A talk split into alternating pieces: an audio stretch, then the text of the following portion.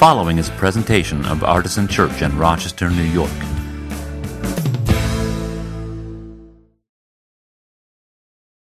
One of the things that we are doing during Lent is reading the passages that are assigned for this season of year by the Revised Common Lectionary.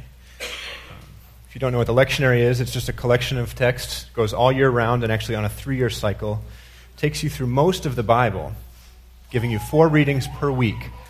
And uh, I often uh, suggest that if you're looking for a way to read the Bible, you don't know where to start, it's probably not actually the best idea to start right with the beginning with Genesis because it can, you get bogged down pretty quickly if you try to do that.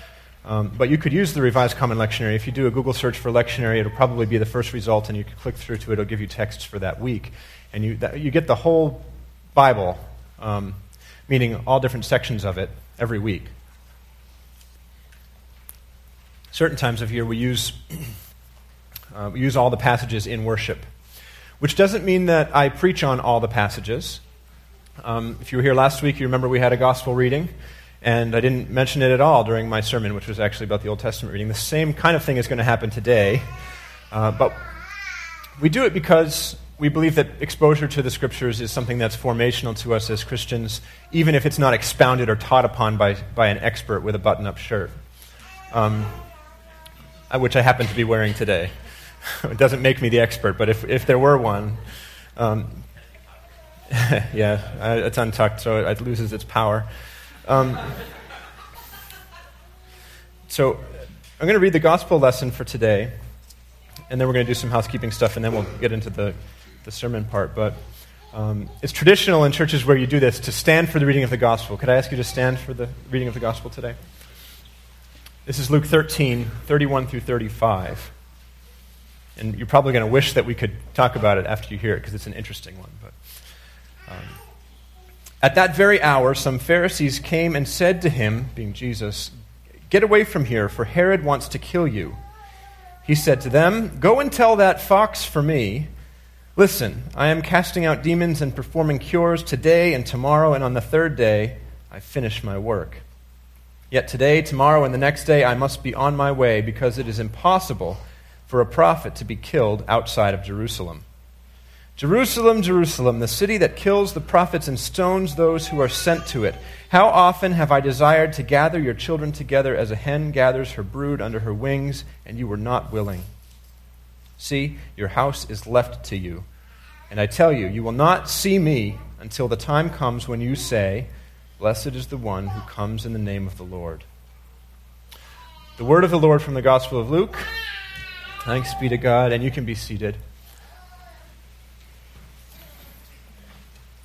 See, if you were using the lectionary passages devotionally, you'd have time to go into that very interesting passage yourself. And so that's one of the reasons why I suggest you do it.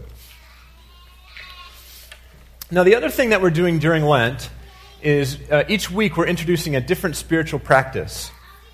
And always during Lent, we try to do something together, some community based spiritual practice that we can all undertake at once. And in the past, we've done a, a church wide fast. Um, from all drinks other than water, which is uh, some of us had trouble with. Um, and we've done a lot of other things. But this, this year, um, we're not doing a church wide fast for the whole of Lent. Instead, we're doing a different spiritual practice each week. And what we've done is put together these, these cards, these little business card sized uh, cards, and they have on one side a spiritual discipline and a daily meditation. And the idea is that you will take the card with you this week and you'll do the, the, um, the discipline at least once during the week, and then you'll do the daily meditation, if not every day, at least several times during the week.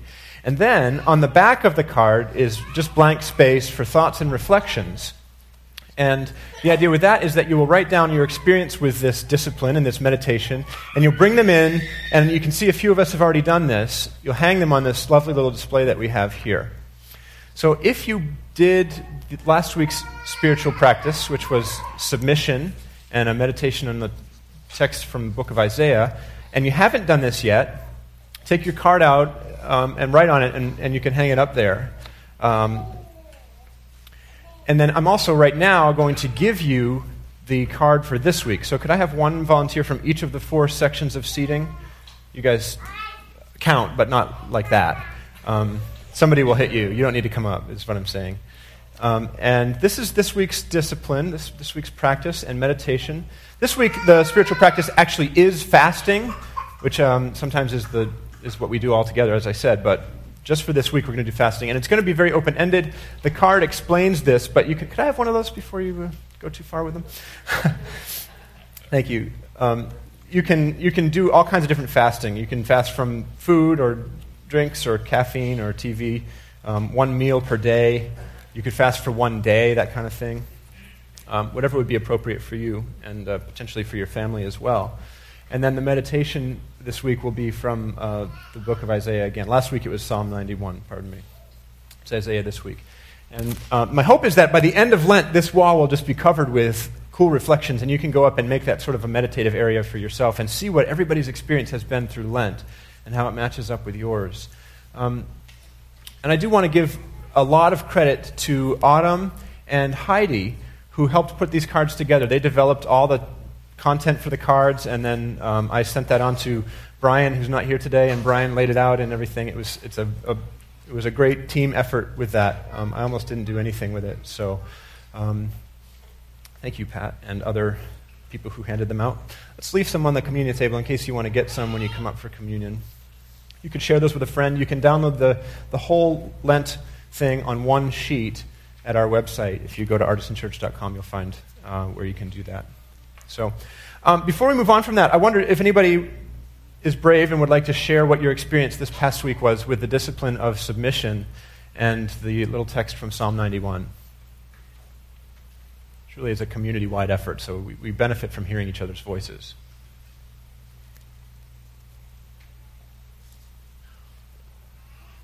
Yes, Dan.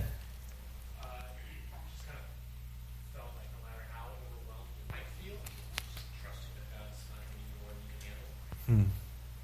Interesting how submission leads into trust if you can get through it. Submission is not an easy discipline for some of us. Anybody else have a reflection or a thought?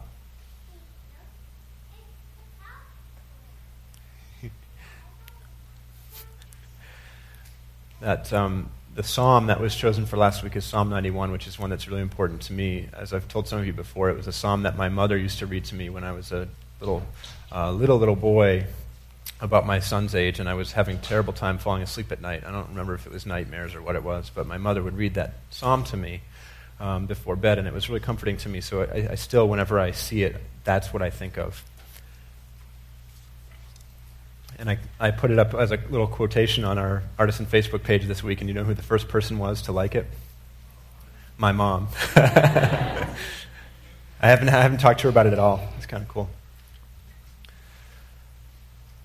Well, we'll, we'll give you a chance th- throughout Lent to, to share and talk about this thing. And of course, if you want to do it totally anonymously, you can just put it up on the, on the wall there. But please do that. that that's really going to help us see how it's going, how it's going through here.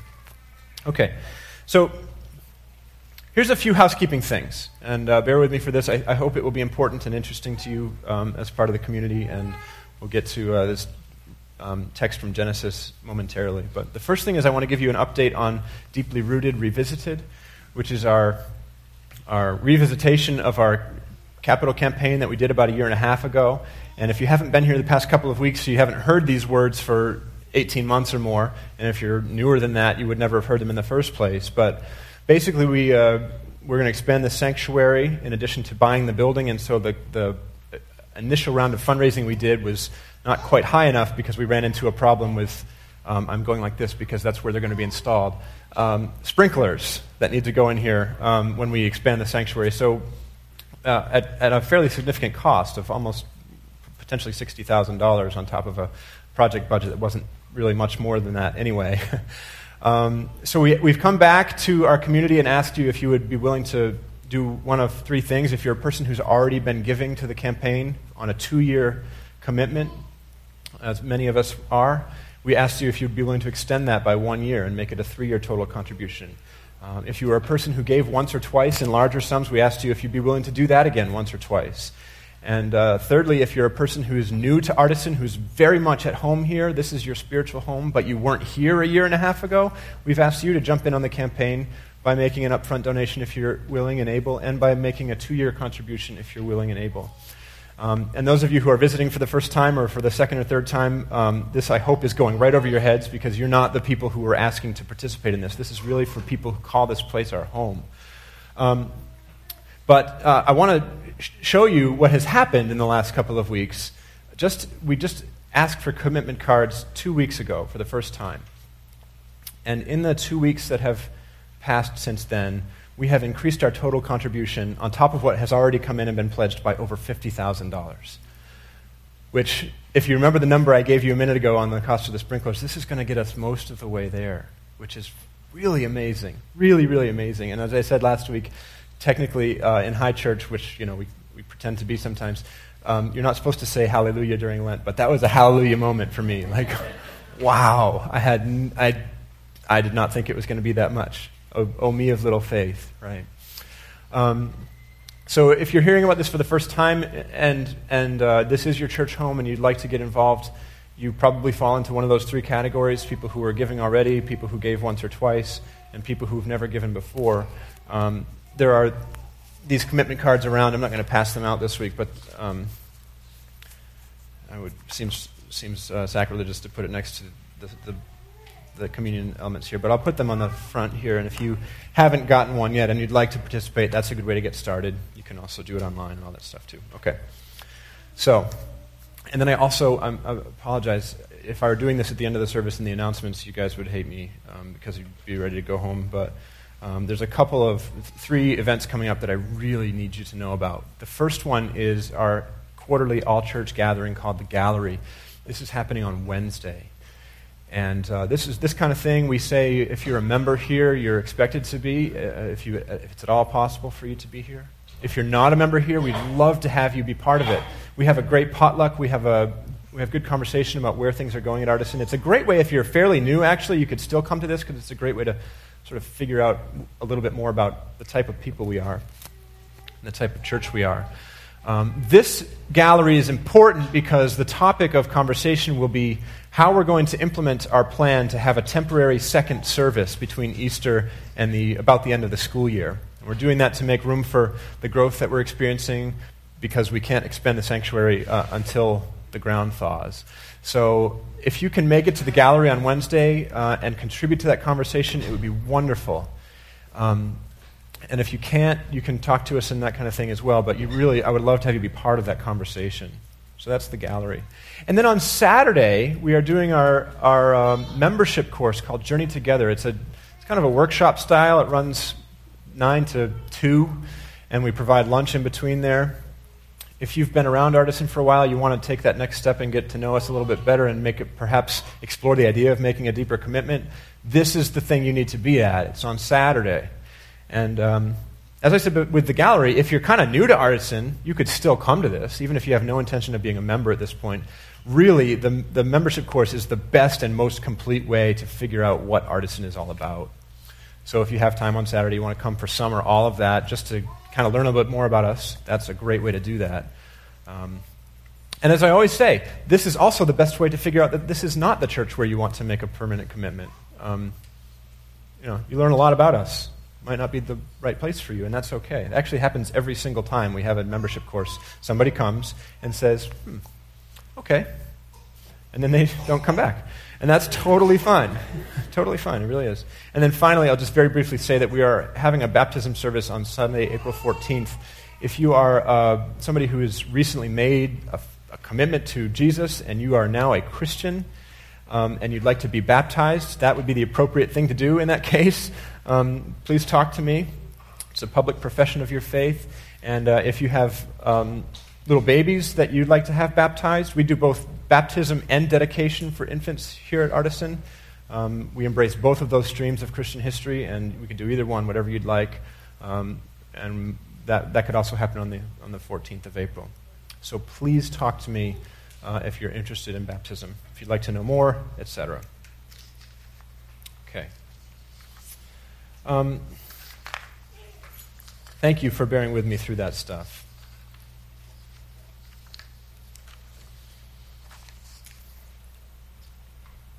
Water's gone. Somebody get me some more water. Thank you. Uh, Dan's on it. Seth will hold the door for you, Dan. um, today I want to talk about something that I'm going to call slippery faith. You know, there are times in our life when our faith um, is rock solid. Those of us who are Christians, and um, we certainly don't expect that everybody in the room is. I hope this conversation will be uh, a little window into what it's like if you're not. But those of us who are Christians, there are times in our life when our faith feels rock solid. Like we could, we just have the firmest, most consistent grasp on it, grasp on it, and it could never get away from us. Um, if you're like me, those, those times tend to come after you've had a, what we sometimes call a mountaintop experience, um, after you've had a spiritual high. Maybe you've had a huge prayer answered, or you've, you've seen a miracle happen in your life or in the life of your family or friends. Um, maybe you had a, just a divine experience of worship with your church family, um, or alone overlooking Letchworth Gorge. Equally likely. You feel like you're on the faith all star team.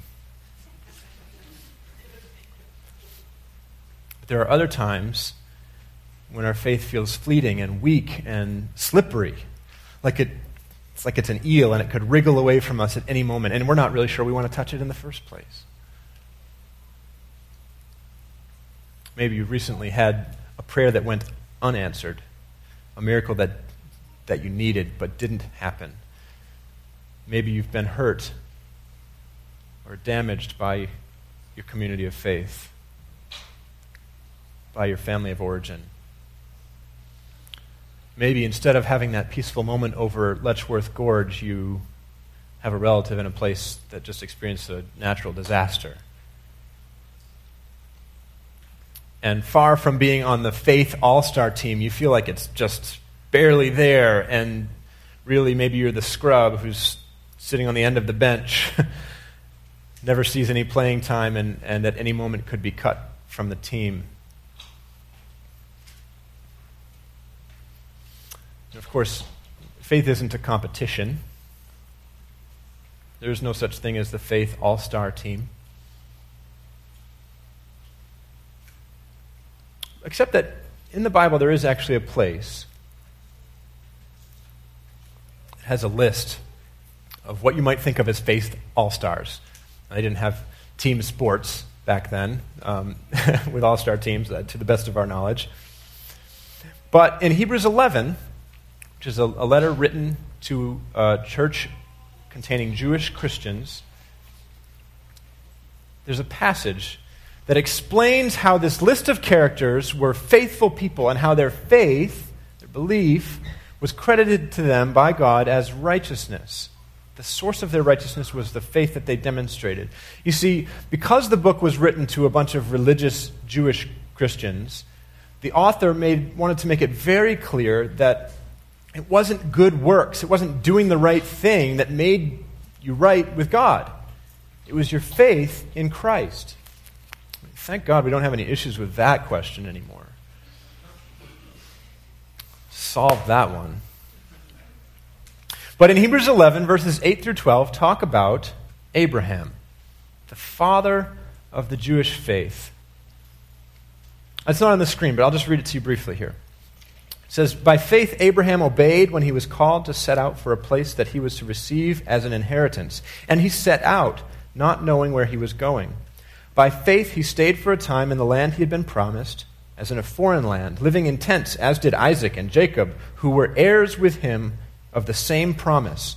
For he looked forward to the city that has foundations, whose architect and builder is God.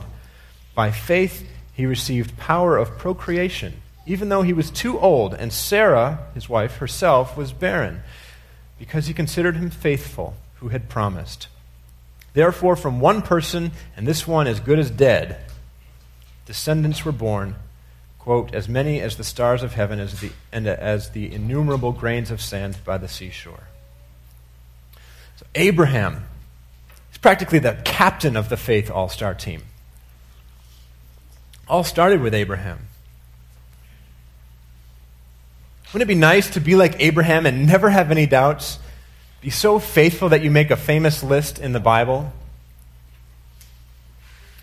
Except that the thing is, Abraham had all kinds of doubts. If you know the story, you know that God made a promise to Abram, which was his original name, and he was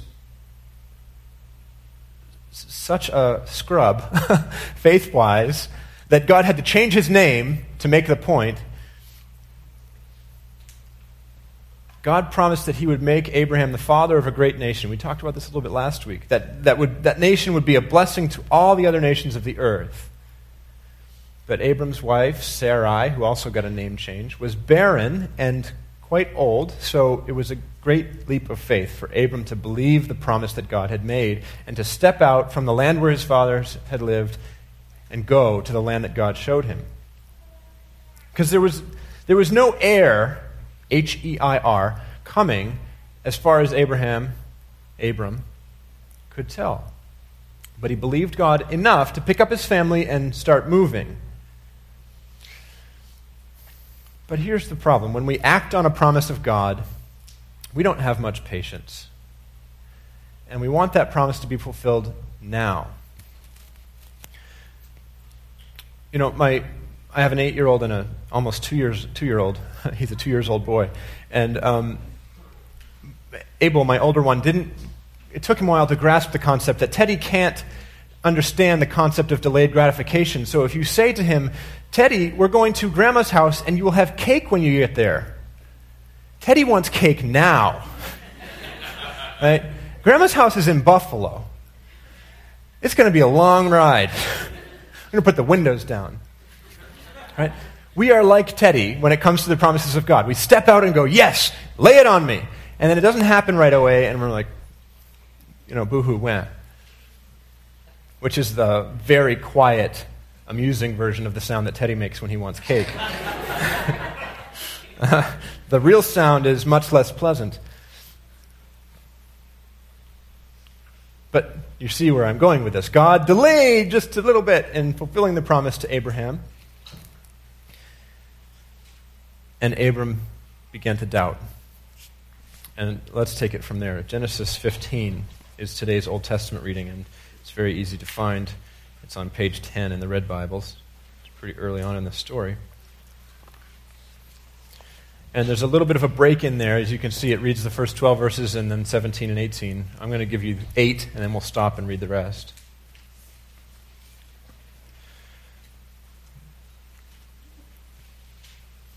Now, the first thing it says is after these things. And if you know me, you know that I am capable of just glossing over that phrase. Because if you, if you, remember, what's my, what's my rule? You guys like to say this with me. What's the.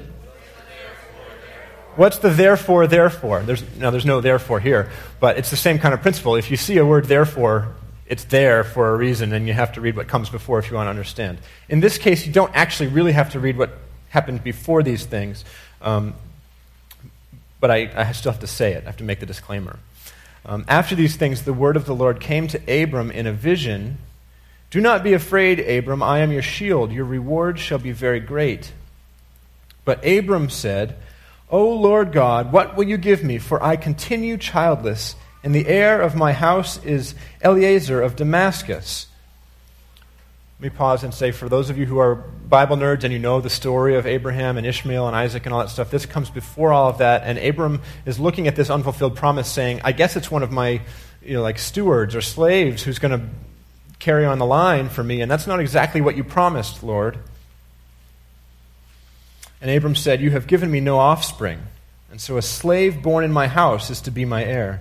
But the word of the Lord came to him This man shall not be your heir. No one but your very own issue shall be your heir.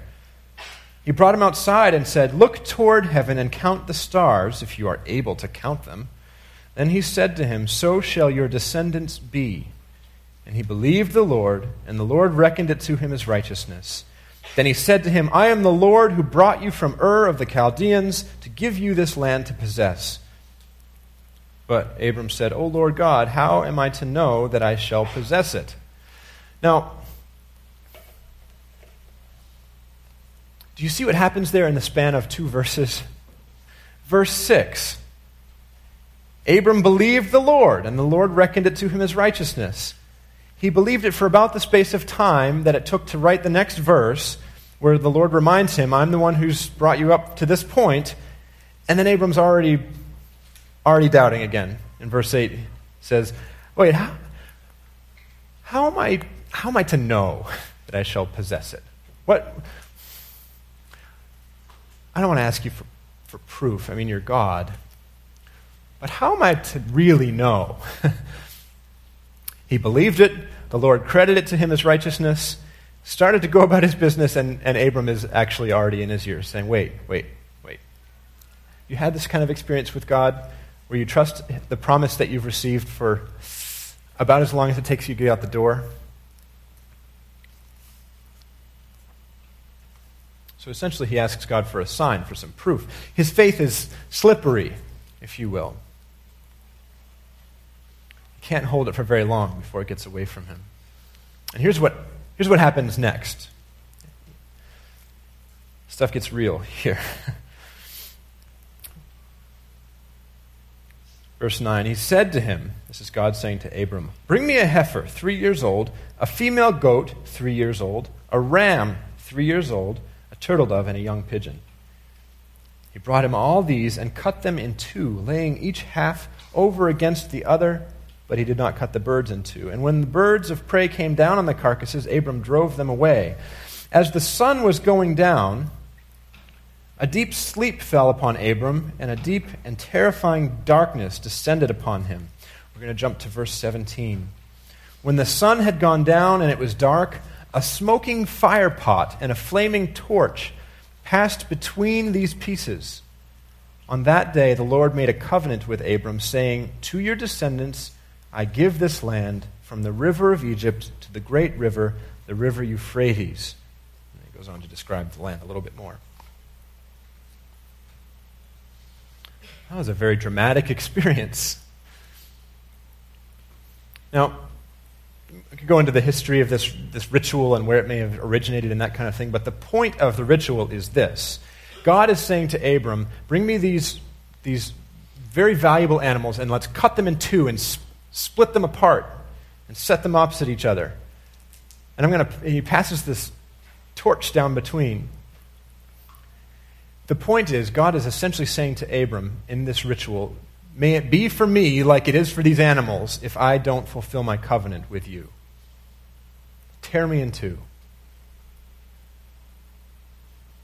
May this be done to me if I fail to deliver on the promise that I have made. Abram's in this trance and this terrifying darkness. it's like, You want proof? Here we go. And after that very dramatic experience, Abram and Sarai never doubted again. Except that's not true at all. If you know the rest of the story, you know that their faith did waver again. And they actually took matters into their own hands and tried to produce an heir through Sarai's servant girl, Hagar. That's where you get Ishmael, who's actually the, understood to be the father of the Islamic peoples also descended from Abram, and it's very fascinating how the text deals with Ishmael, and, and God sort of fulfills this promise through him, this botched attempt at, at fulfilling God's promise. God sort of takes care of that. Um, but anyway, there's a lot more to the story of Abram and Sarai and how the name is changed to Abraham and Sarah. And you can continue to read about that. It goes on through the next four or five chapters uh, at least before an actual heir is produced from Abram and Sarai. The point today is not the rest of the story. The point today is that if you feel like you have a very slippery faith, I want you to know that you are not alone. Even the captain of the faith all star team had a faith that wavered and slipped and stumbled every which way across the straight road that he was supposed to be walking. And you might have come into this place this morning and you'd be sitting in your seat wondering if you really belong in church, if, if you fit with all these holy, faithful people around you. You might feel like you're surrounded by the faith jocks and and you're in the Faith AV Club.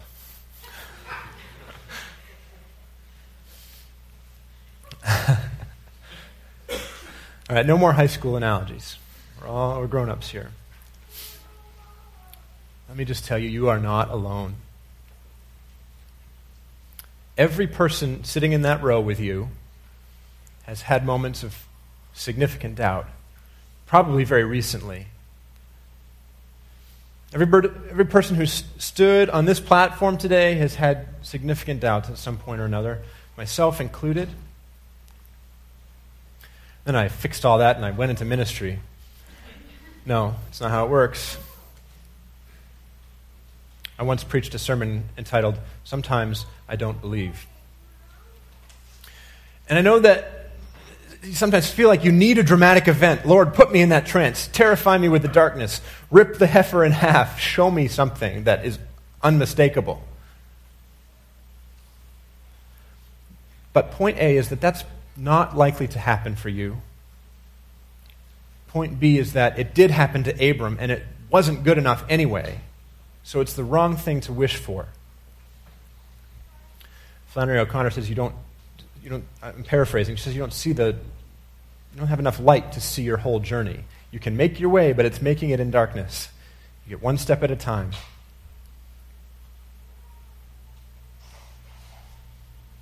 Sometimes all you have to hold you up is the story of Scripture where you see, if you read it honestly and without some ridiculous expectations about how life is supposed to look, you see character after character after character in the Bible going through these things.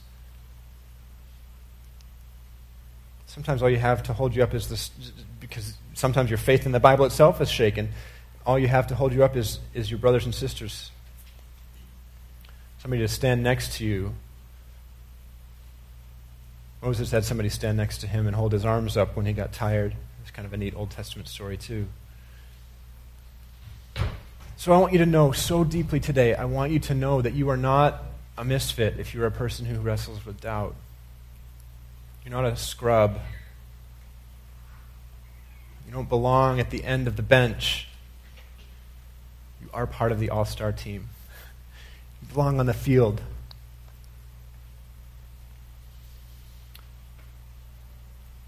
And you belong at the table.